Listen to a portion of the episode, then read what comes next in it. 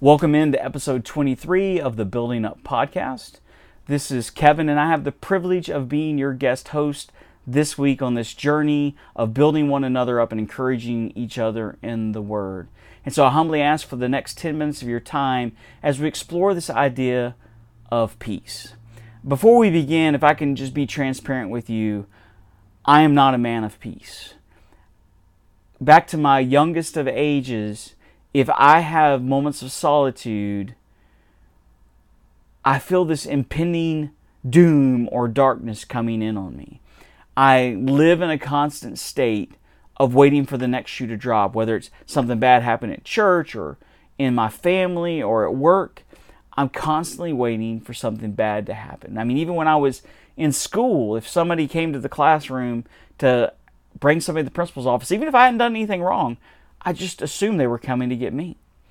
And so, as I'm looking at peace, I just want you to know that this is as much or more for me than anybody who's going to be listening to this. And so I hope you'll join me on this journey of looking at peace. And so let's begin with John fourteen twenty-seven, where Jesus promises us peace. Peace I leave with you.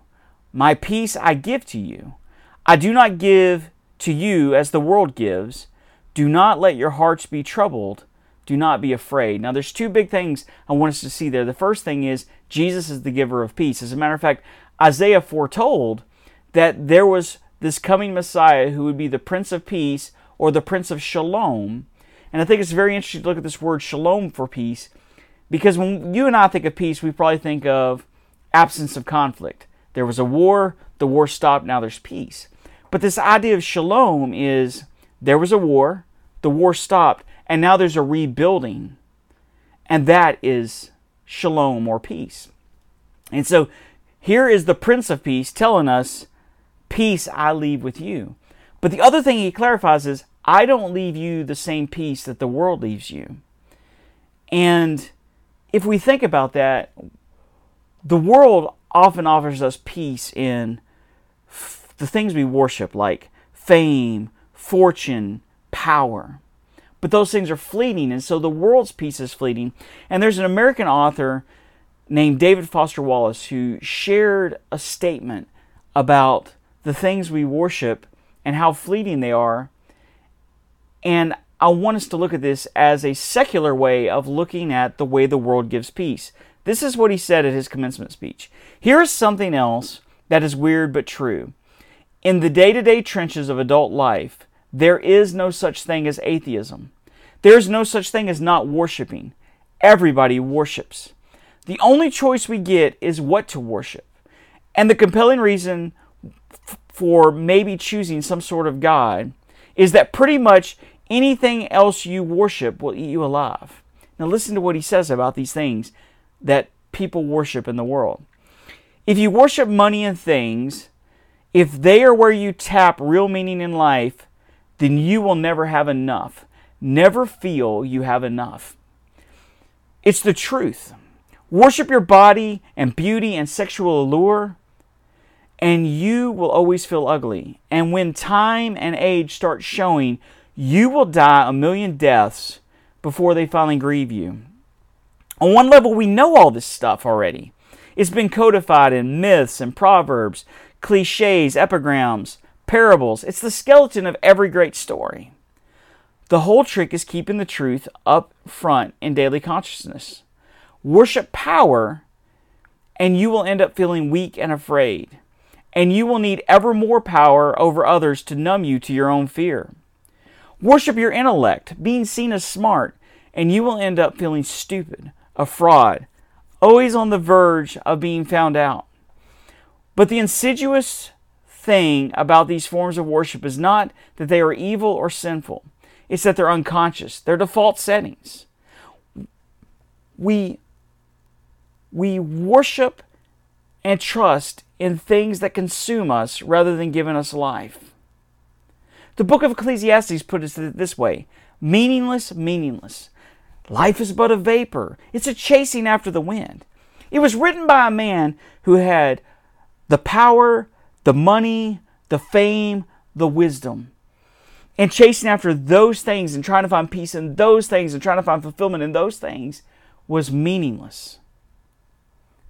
But look back to what the author said, that these things consume us. And then let's look at what Jesus did, because this was the point Jesus tried to make with the woman at the well. She was trying to find fulfillment in the arms of many men. And he said, if you drink from that well, you will continue to come back thirsty. But I want to offer you living water. Or Nicodemus, who came to Jesus by night with his intellect, and Jesus told him the absurdity of being born again. Or the rich young ruler who trusted in his money, and he left despondent when Jesus said to give it all away. Paul often makes the point in his writings that we need to be trusting in spiritual circumcision of the heart, not physical circumcision. So when we trust in things other than God and other than Jesus, they are fleeting, and therefore we don't find peace in them. So, so how do we find peace? It's all in what we worship. And Psalm twenty-seven puts it this way: some trust in chariots and some in horses, but we trust in the name of the Lord our God. You see, if we trust in beauty, it fades. Isaiah tells us the grass withers and the flower fades, but what the Word of God stands forever.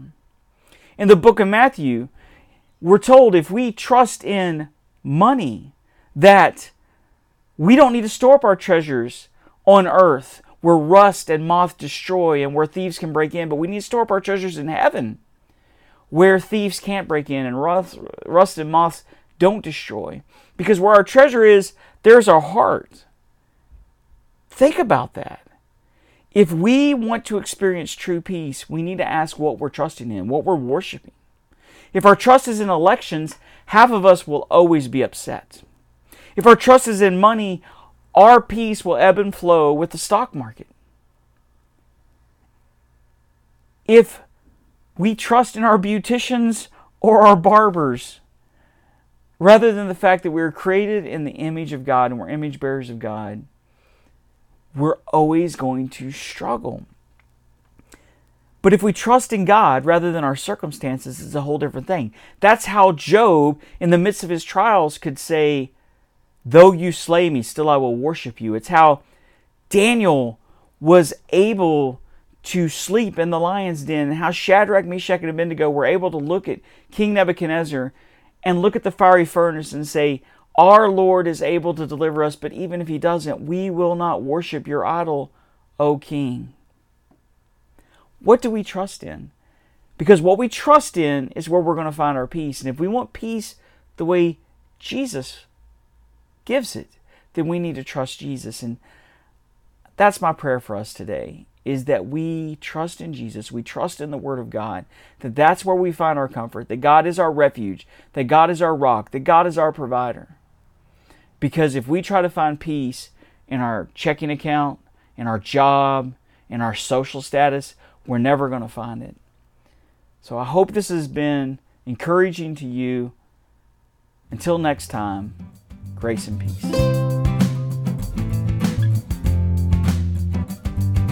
Thank you for listening to the Building Up Podcast. If you have a question about today's episode, or if you would like to suggest a topic for the future, please email us at building up at agape penson dot com. To subscribe to this podcast, simply search for Building Up from Agape Church in your favorite podcast app. Or you can watch the video format by visiting us online at agape penson dot com.